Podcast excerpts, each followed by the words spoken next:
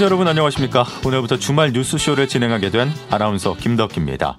토요일 아침 청취자 여러분께 정확한 정보를 전해드리도록 앞만 보고 달려가겠습니다. 자, 이번 주말부터 가장 중요한 소식 뉴스는 장마입니다. 지난해 최장 장마를 기록하면서 크고 작은 피해를 남겼었는데요. 올해는 장마 시작과 동시에 국지적 집중 호우가 예상되면서 지난해보다 더 철저한 준비가 필요합니다. 수시로 기상 정보 잘 확인하시면서 주변도 자주자주 돌아보셔야겠습니다. 토요일 아침 김덕기의 주말 뉴스쇼 오늘 1부는요. 새로운 코너가 준비되어 있습니다. CBS 기자들과 함께 한 주간 뜨거운 화제를 모았던 뉴스를 취재 기자 눈으로 분석해 보겠습니다. 잠시 후에 시작해 보겠습니다. 한 주 동안 일어난 주요 소식과 기자의 눈으로 뉴스 중심에 쏙 들어가는 뉴스 쏙쏙 시작하겠습니다. CBS 장규석 기자 그리고 조태임 기자 나오셨어요. 안녕하세요. 네, 안녕하세요. 네. 네. 자, 저도 처음이지만 아, 진짜 방송으로 하는 건 처음인 것 같아요. 예, 우리 장 기자님 그리고 조태임 기자님께 많이 의지를 하면서 달려봐야 될 것 같은데 한 주 동안 중요한 소식 잠시 정리해 보죠. 먼저 어떤 뉴스 만나볼까요? 네, 그 요즘 우리 생활과 가장 밀접한 뉴스죠. 날씨보다 더 관심이 많은 뉴스. 매일 나가야 되는 코로나. 아, 특히 이번 주에 코로나 확산세가 되게 심각했습니다. 그 예. 지난주 수요일 목요일에 700명대 올라가면서 불안 불안하다, 위험 위험하다 하더니 금요일에 800명이 넘었죠. 그러니까 800 중반대가 나온 거죠? 826명이 나왔는데요. 예. 올 들어 800명이 넘은 거는 869명을 기록했던 지난 1월 7일 이후 176일 만입니다. 6개월 만에 다시 적신호가 켜진 거죠. 예. 그러니까 어제는 826명이 나오고 오늘은 잠시 후에 발표될 텐데 이게 참 걱정인데 네. 더 문제는 변이 변이. 바이러스잖아요. 예. 뭐 알파, 베타, 감마, 델타. 뭐 무슨 방정식이냐. 예. 고차 방정식만큼 이제 골치가 아픕니다. 네.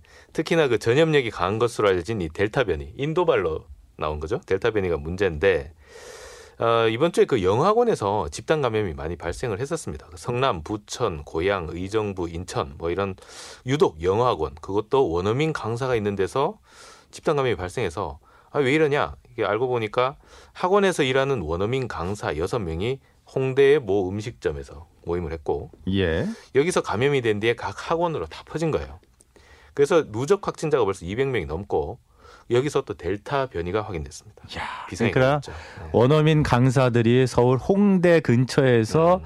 친목 모임을 갖고 쫙 흩어졌는데 그치. 그 흩어진 지역 수도권에서 다 수도권도 예, 뭐 확진자가 쫙 펴져 있지. 속출했다는 그런 네. 내용인데 그렇다면 이 서울의 델타 변이가 퍼지고 있다 이렇게 봐도 그렇죠. 되지 않을까요? 이 원어민 강사들이 모임을 시작한 이 진원지 여기가 홍대 인근 음식점이잖아요. 예. 그러니까 서울에 지금 델타 번- 변이가 퍼지고 있다. 음. 아, 해외가 아니라 국내 감염으로. 근데 이 델타 변이가 얼마나 위험하냐? 1차 접종 맞아갖고는 피할 수가 없고 예. 2차까지 맞아야 대항력이 어느 정도 생긴다고 하고 이것도 돌파 감염이라고 해서 2차 접종자 완료한 사람들한테도 발생한다고 하죠. 그래서 미국에서는 그 3차 접종, 뭐 부스터샷 이것까지 지금 한다고 하는데 지금 우리나라 인구의 그 절반이 집중된 이 수도권에 변이가 퍼지기 시작했다. 델타 변이가 퍼지기 시작했다. 상황이 심각하죠. 예. 네. 그래서 정은경 질병청장이 폭발적 유행이 우려된다 이렇게 경고하고 나섰잖아요. 네, 정 청장이 보통 보면 되게 신중해요. 음. 말하는 게 신중한데 어, 목요일에 그 얘기를 했습니다. 델타 변이 바이러스가 수도권에 확인되고 있다. 그래서 거- 사회적 거리두기를 완화하게 되면 어, 폭발적으로 유행이 증가할 우려가 있다. 보는 상황이다. 이런 얘기를 했어요. 예.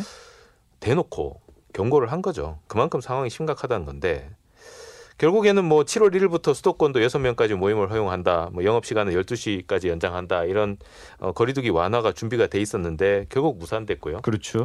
뭐 일주일 두고 보겠다고 했지만 뭐 벌써 지금 벌써 격상해야 되는 거 아니냐. 뭐 이런 음. 얘기가 지금 나오고 있어 가지고. 예. 예. 방역 당국이 앞으로 어떤 대책을 그렇죠. 내놓을지 좀 봐야 대책을 되는 봐야 거잖아요. 되는데. 예. 예. 뭐 개인적으로는 이렇게 뭐 모임도 좀 계획도 하고 그렇죠. 친구들끼리 얘기도 약속도 하고 잡아놓고 예. 했는데. 근데 허탈합니다. 다 취소해야죠.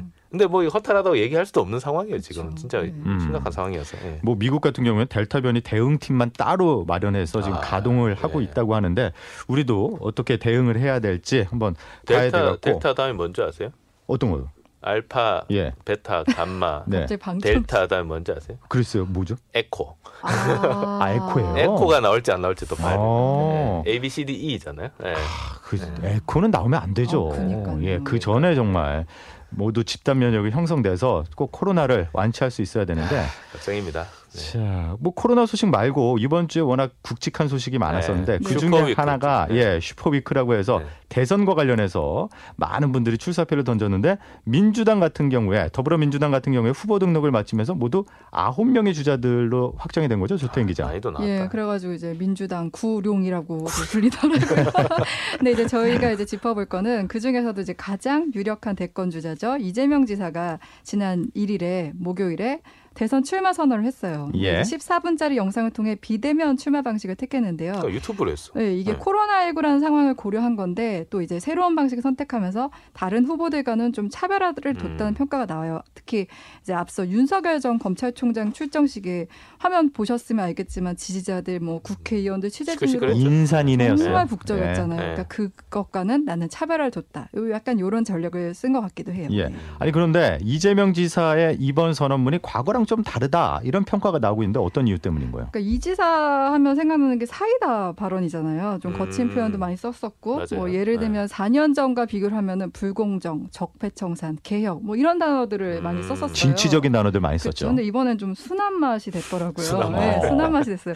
경제 성장을 강조하고 또 네. 이제 한편으로는 공정에 대해서도 얘기를 음. 하는데 또 이 지사이 좀 약한 고리라고 했었는데 그 형수 욕설 논란과 관련해서도 음.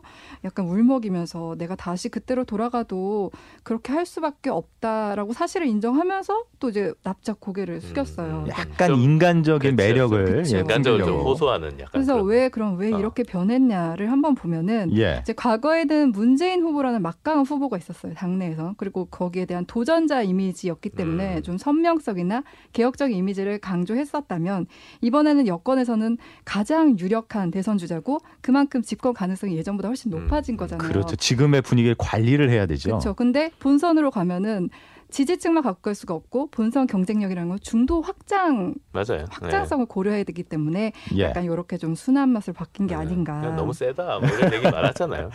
아니 그럼 여당에서 이재명 뭐 경기지사가 대표적으로 출사표를 던졌다 치면은 범야권에서는 윤석열 전 검찰총장이잖아요. 그렇죠. 윤석열 전 총장 그 출정식에 대해서는 저희 취재진도 정말 관심이 많았는데 예. 그 매헌 윤봉비 기념관에서 열렸잖아요. 왜 매헌 윤봉비 기념관이냐? 음. 그거서부터 해서 지- 굉장히 말들이 뭐 많았었는데 대관도 뭐 저기 그 편법을 했다 뭐 이런 얘기도 막 논란도 나오고 있었고. 네. 근데 이제 이날 윤 전 총장은 어, 부패, 무능한 세력의 집권 연장을 막겠다며 정권 교체를 여러 차례 강조했어요. 그리고 음. 뭐 무너진 자유민주주의와 법치, 공정의 가치를 다시 세우겠다 이렇게 밝혔어요. 예.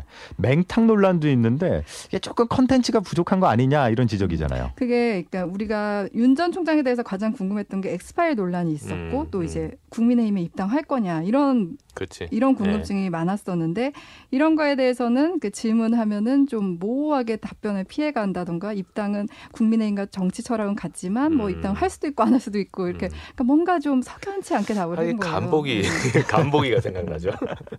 아니 근데 윤 전 총장이나 그 최재형 감사원장이 자리에서 물러났는데 어, 어떻게 보면 다 이 정부 들어서 임명된 분들이 야권의 유력한 음, 대선 주자로 맞아요. 꼽히고 있는 게 아이러니한 상황이에요. 네. 그러니까요. 이게 두 분 다 어떻게 보면은 다이 정부에서 임명된 그 분들인데 대통령이 임명하신 그렇죠. 여권의 네. 대선 주자가 아니라 야권의 야권으로, 대선 주자로 네. 이제 발돋움했다는 거잖아요. 그러다 보니까 여권에서 비판이 굉장히 많이 나왔어요. 예를 들면 윤 전 총장이 문재인 정권 실정을 지적하면서 되게 거친 말들을 많이 썼는데 뭐 국민 약탈, 어. 무도한 정부 이런 표현을 썼거든요. 그러니까 당장 송영길 민주당 대표는 그런 정부의 검찰총장을 지낸 사람이 자기 부정한 게 아니냐. 그렇죠. 그렇죠. 예. 네, 이렇게 지적을 하고 박수현 청와대 수석도 어 김종대 뉴스업에 출연해서 자신이 몸담았던 정부에 대한 예의가, 예의가 아니라고 음, 지적했습니다. 음. 그 특히 이제 최재형 전 감사원장의 중도 사태에 대해서는 문재인 대통령이 이례적으로 비판을 했거든요. 예. 맞아요. 바람직하지 네. 않은 선례를 남겼다 이렇게 지적했는데 이게 정치적 중립이 요구되는 감사원장 임기 중에 대선 출마를 음. 하기 위해 중도 사퇴를 한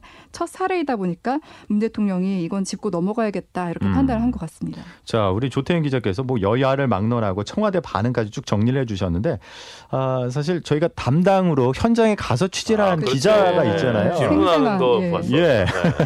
그러니까 그 뒷이야기, 그때 분위기 는 어땠는지 한번 담당 기자를 모셔갖고 조금 더 이야기 나눠볼까요? 네. 자, CBS 정치부 우리 어, 이정주 기자 나오셨어요. 네. 안녕하세요. 안녕하세요. 아, 예. 반갑습니다. 오랜만에 킹마우스. 여의도 킹마우스. 예. 아, 퀵인데 여기 조금 늦게 왔네요. 아니 이정주 기자가 직접 그 윤석열 검찰총장 전 검찰총장이 대선 출마를 선언하는 그 기자회견장에 가셨는데 아. 그게 아무나 또 현장에 들어갈 그치. 수가 없었는데 음. 들어가셨었죠. 아, 그렇죠, 그렇죠. 예, 그 이- 당시 분위기 어떠셨어요? 이 그때 그 저 양재동에 매연 윤봉길 기념관 네. 거기서 이제 했었거든요. 근데 이게 약간 느낌이 뭐냐면 이제 오후 1시에 시작을 했어요. 예. 음. 네. 이게 좀 여담 중에 하나인데 보통 기자회견 1시에는 잘 안 잡죠. 그렇죠. 점심 점심 시간도. 있고. 네, 밥 먹지 말라는 소리죠.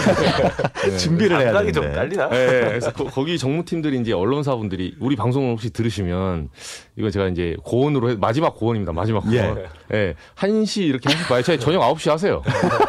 그게 나. 차라리 저녁이 낫다. 네, 예. 저녁 출근. 근데 1시에 잡으면 이거는 점심을 먹으란 건지 안 먹으란 건지 아. 그리고 끝나면 행사 끝나면 한 3시 4시가 돼요. 네. 예. 그럼 이거 그 그때도 일을. 이제 그때부터 어. 다시 취재를 해야 돼요. 그렇죠. 예. 그러니까 행사는 원래 10시 하거나 음. 아니면 오후 2시에 화끈하게 하면 맞아요. 6시에 마감하는 시간을 맞아요. 맞춰줘야 퇴근할 거 아닙니까? 네, 예. 네. 근데 1시 하면 퇴근도 못 하고 일을 해야 돼요. 점심도 못 먹고. 예, 밥 못 먹고 퇴근 못 하게 시키는 주 52시간 깨는 아, 아주 신박한.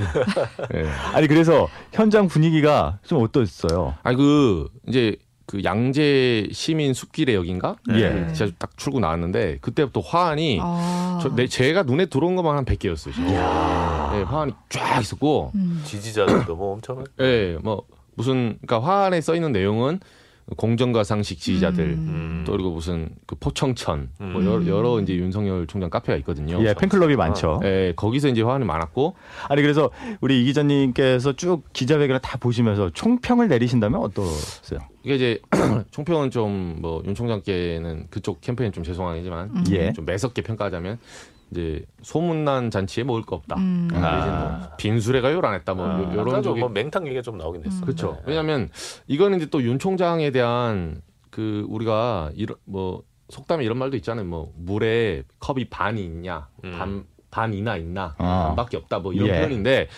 이건 본인이 만든 이미지거든요. 아, 네. 국감장에 와서 그 책상 두드러 떼고 막 치면서 의원님 막 했잖아요 작년에. 그렇죠. 그러니까 그때 사람들이 그 인상이 너무 강했어요. 어, 아저 사람은 다르다. 굴복하지 않는. 네, 그 현역 의원들 그것도 여당 법사위원들을 상대로 막 박범계 장관 현직 음, 그다음 뭐 그때와 왜 지금 음. 다릅니까? 예전에 그러지 않으셨지 않습니까? 네. 네, 네. 그것도 막 네. 인문학적 막 이런 막 그런 어떤 멘트도 하나 써가시면서 하니까 예.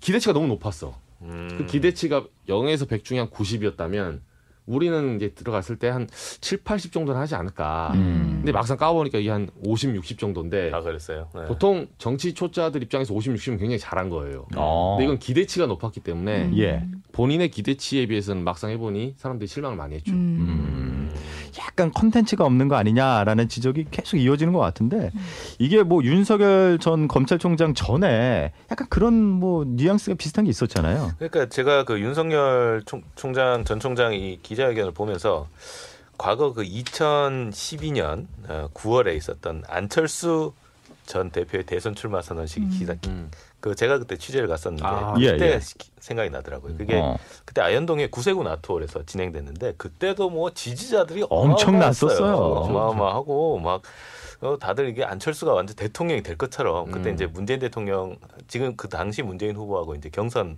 막 시작하려고 하던 지점이었는데 그때 이제 화두가 뭐였냐면 경제 민주화, 뭐 복지 뭐 이런 것들이었는데 근데 좀 컨텐츠가 부족한 거예요. 음. 나온 나오면서 음. 그래서 그러다가 또 간보기 정치를 한다. 그다음 안철수 음. 대표의 새 정치는 도대체 무엇이냐. 뭐 이런 이제 그런 얘기들이 많이 나오면서 결- 검증이 시작됐었던 거죠. 그렇죠. 결국에는 그 딱 두 달 만에 사퇴를 합니다. 불출마 선언을 다시 음. 하게 됐어요. 그죠. 그래서 어, 이렇게 가다가는 윤 전 총장도 안철수 대표의 좀 전철을 밟게 되지 않을까라는 그런 개인적인 생각이 들었습니다. 예. 네. 아니 조태인 기자도 오랫동안 정치 쪽에서 취재를 하시면서 느낀 게 있을 거 아니에요. 그러니까 저도 장 기자님 말씀대로 윤 전 총장 기자회견 회견 보면서 안철수 대표가 생각이 났는데 어. 안 대 표를 보면은 이렇게 뭐 뭔가 교 교과서적인 말을 하고 음. 그 뭔가 외워서 말하는 것 같지 체화된 자기 얘기를 하는 느낌은 없거든요. 예. 한 정치인이 사적인 자리에서 그런 얘기를 하더라고요. 그러니까 안 대표는 자기 언어가 없어. 그러니까 말에 음. 철학이 없다 이 음, 얘기를 음, 했었어요. 음. 그러니까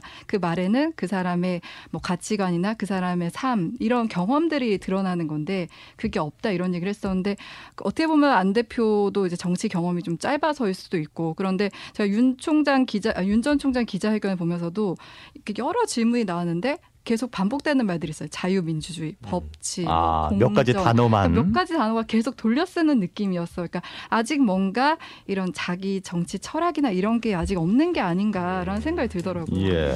그 정치인 윤석열 음. 이거 보여주기는 아직까지 조금 부족하지 않았나 싶기도 예. 하고.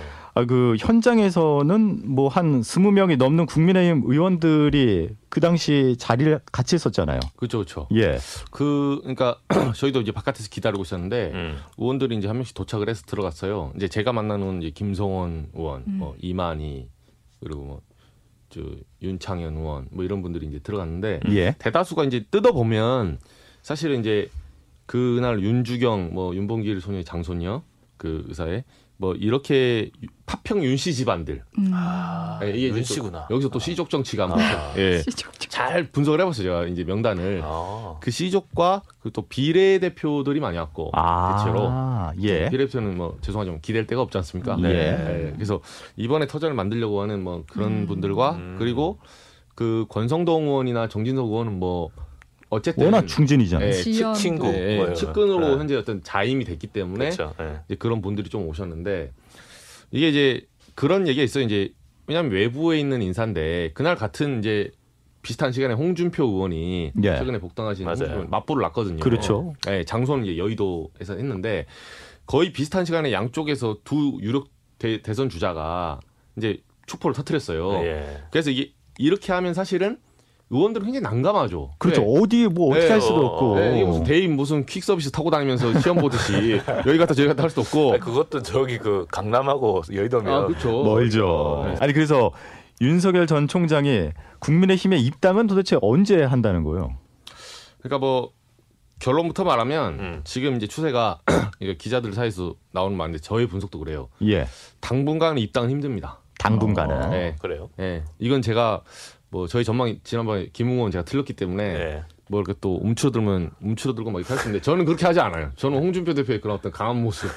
제가 틀려도 틀린 분석을 또 해올게요. 아, 근데. 예. 제가 봤을 때는 만약에 이번에 윤 총장이 이달 안에 들어오시잖아요. 예. 그 정무팀 갈아야 돼요. 그러면 아. 그 정무팀 갈아치워야 돼요. 이제 이거는 오후 1시에 기자회견 잡은 거랑 똑같아요. 뭐또 그런 실수를 하신다면 제가 말할 수는 없는데 아니 근데 왜 그러냐면 곧 있으면은 국민의힘의 그 대선 버스가 출발할 예정이기 때문에 빨리빨리 입당을 해갖고 예, 같이 그 출발선에 서야 되잖아요. 그러니까 이건 이렇게, 이렇게 보시면 돼요. 이제 두 가지인데 하나는 이준석 대표가 정치인 아닙니까? 그렇죠. 버스 정시 출발로는 일견 일, 일- 어떻게 보면 타당한 부분도 있어요. 예. 근데 제가 그럼 반대로 물어보고 싶어. 버스가 정시에 출발한 대선이 매번 그렇게 했나요? 그러면? 아 매번. 네, 매번 노선 바뀌었고 버스 회사가 아예 폐, 뭐 폐차로 매기고 막 어, 회사가. 날라가고 아, 막 그런 난리가 났었어. 바뀌었어. 예. 아. 버스 아니라 이 대선 앞에서는 불가능한 게 없습니다. 음. 어차피 당선이 목적이고 음. 그걸 위해서는 정치에서 불가능한 게 없어요. 음. 근데 이제 버스 정시 노선을 제시한 이준석 대표의 전략이 좋은 거죠. 음. 저는 이거 높게 인정해요. 음. 왜? 이거를 지금 이렇게 얘기를 해야 원래는 택시 타고 올 승객이 정말 버스 버스가 가는지 조급해서 윤 총장도 오는 거지. 그렇지. 지금부터 네. 우리 버스는 완행 열차처럼 언제든 전세 버스처럼 대기해 줍니다. 누가 옵니까? 자기 안에서 화장 다 하고 나오지. 그렇지. 음. 버스는 화장할 시간을 기다리지 않아요. 음. 그렇죠. 이 원칙론을 제시해줘야 들어오는 거지. 음. 이건 일단 전략성으로 봐도 그렇고 음. 두 번째는 이런 얘기가 있어요. 이 대표가 지금 들어오잖아요. 예. 아니, 윤, 윤윤 총장이. 총장. 예. 그럼 저랑 그래. 제가 이준석 대표잖아요. 제가 이제 약간 감정이입을 해봤거든요. 저라면 이럴 것 같아. 이준석 대표가 2030 MZ 세대 이런 걸 해서 요새 공정 경쟁 음. 뭐 이걸 화두로 해서 요새 토론 배틀하고 난리 났잖아요. 그렇죠. 예. 나는 국대다. 뭐 예. 그럼 이게 이제 정치 쪽에서 사람을 테스트한 여러 가지 방식이 있는데 윤 총장이 들어왔잖아요. 그럼 이제 일단은 가두리 아예 딱 안에 들어온 거야. 그렇지. 들어왔는데 기분 나쁘다고 탈당할 수는 없어요. 그렇죠. 네. 예, 네. 그러면 어떻게 하냐면, 어, 우리 윤 전 총장님 참 훌륭하신데 토론 한번 해보시면 어떠냐. 그렇지. 어. 던지는 거야 그냥. 근데 바닥부터 시작하시죠. 네. 그냥 이건 사실 굉장히 무례한 요구를 정중하게 하면서 매기는 방식인데 그 거절하잖아요. 바로 꼰대 됩니다. 아. 바로 꼰대. 지금 분위기가 그래. 아. 이준석 대표의 말이 맞냐 안 맞냐는 중요하잖아. 아. 이준석 대표가 개혁을 상징하는 지금 변화의 상징으로 떴기 때문에 여기에 거절하면 무조건 구태, 음. 적폐, 꼰대. 거절하면 그렇게 돼요. 어렵네요. 이미지가. 네, 그래서 프레임상 들어오면 죽는 거예요 지금. 음. 음. 아니 근데 윤석열 전 검찰총장이 가장 크게 지금 넘어야 될 산이 엑스파일 논란이잖아요. 그렇죠. 예. 이 엑스파일은 어떻게 지금 흐르고 있는 거예요, 정치권에서는? 그러니까 뭐 사실 우리 여의도 판에서는 이게 그러니까 일반 대중들에게는 굉장히 신선한데 음. 여기 이제 진행자분들 선배님도 이제 보셨겠지만 보실 분들 버전이 여러 개가 있어요. 예. 저도 이제 한 네 개 버전 정도는 봤거든요. 네. 봤는데 포인트는 뭐냐면 그 내용이 사실 새삼스러울 건 없어요. 음. 언론인들한테는. 그 전에 이미 인사 검증할 때다 예, 나왔었던 예, 다 얘기를 거예요. 알고 있었어, 알고 예. 있었고 네. 이걸 활자시키지 못했죠. 네. 근데 다만 이제 키 포인트가 이 그 방송에서 말해도 되죠. 뭐 김건희 여사님이 직접 얘기했으니까 줄리, 예. 줄리. 예. 음. 예. 이 그치. 줄리란 이두 단어 어. 사실 이게 굉장히 언론에서 쓸 수가 없었던 아, 단어죠. 네. 키보드에 지읒자 쳤다가는 예. 부장하고 그날 한 6시간 회의해야 돼요. 예. 이게 굉장히 힘든 단어인데 여산이 먼저 해주니까 언론 입장에서는 정말 감사하죠. 어떻게 다. 쓰기 그렇죠. 시작했어요. 예. 지금. 그리고 이걸 만약에 썼다고 해서 우리한테 욕하지 못하는 게 아니, 본인 입으로 나를 줄리라고 하는 의혹이 있는데 아니다. 내가 줄리하기도 힘들다 이렇게 이제 음. 말씀하셨잖아요. 예. 그걸 우리가 인용해서 쓰는 거예요, 그냥. 음. 근데 요 엑스파일은 사실 이게 보면 이번에도 그렇지만 여권에서 원래 우리도 그 뭐 예를 들면 여자친구랑 남자친구가 싸운다. 그럼 서운한 게 있어. 음. 너 그때 왜 밥 먹고 너는 왜 커피값 안 내?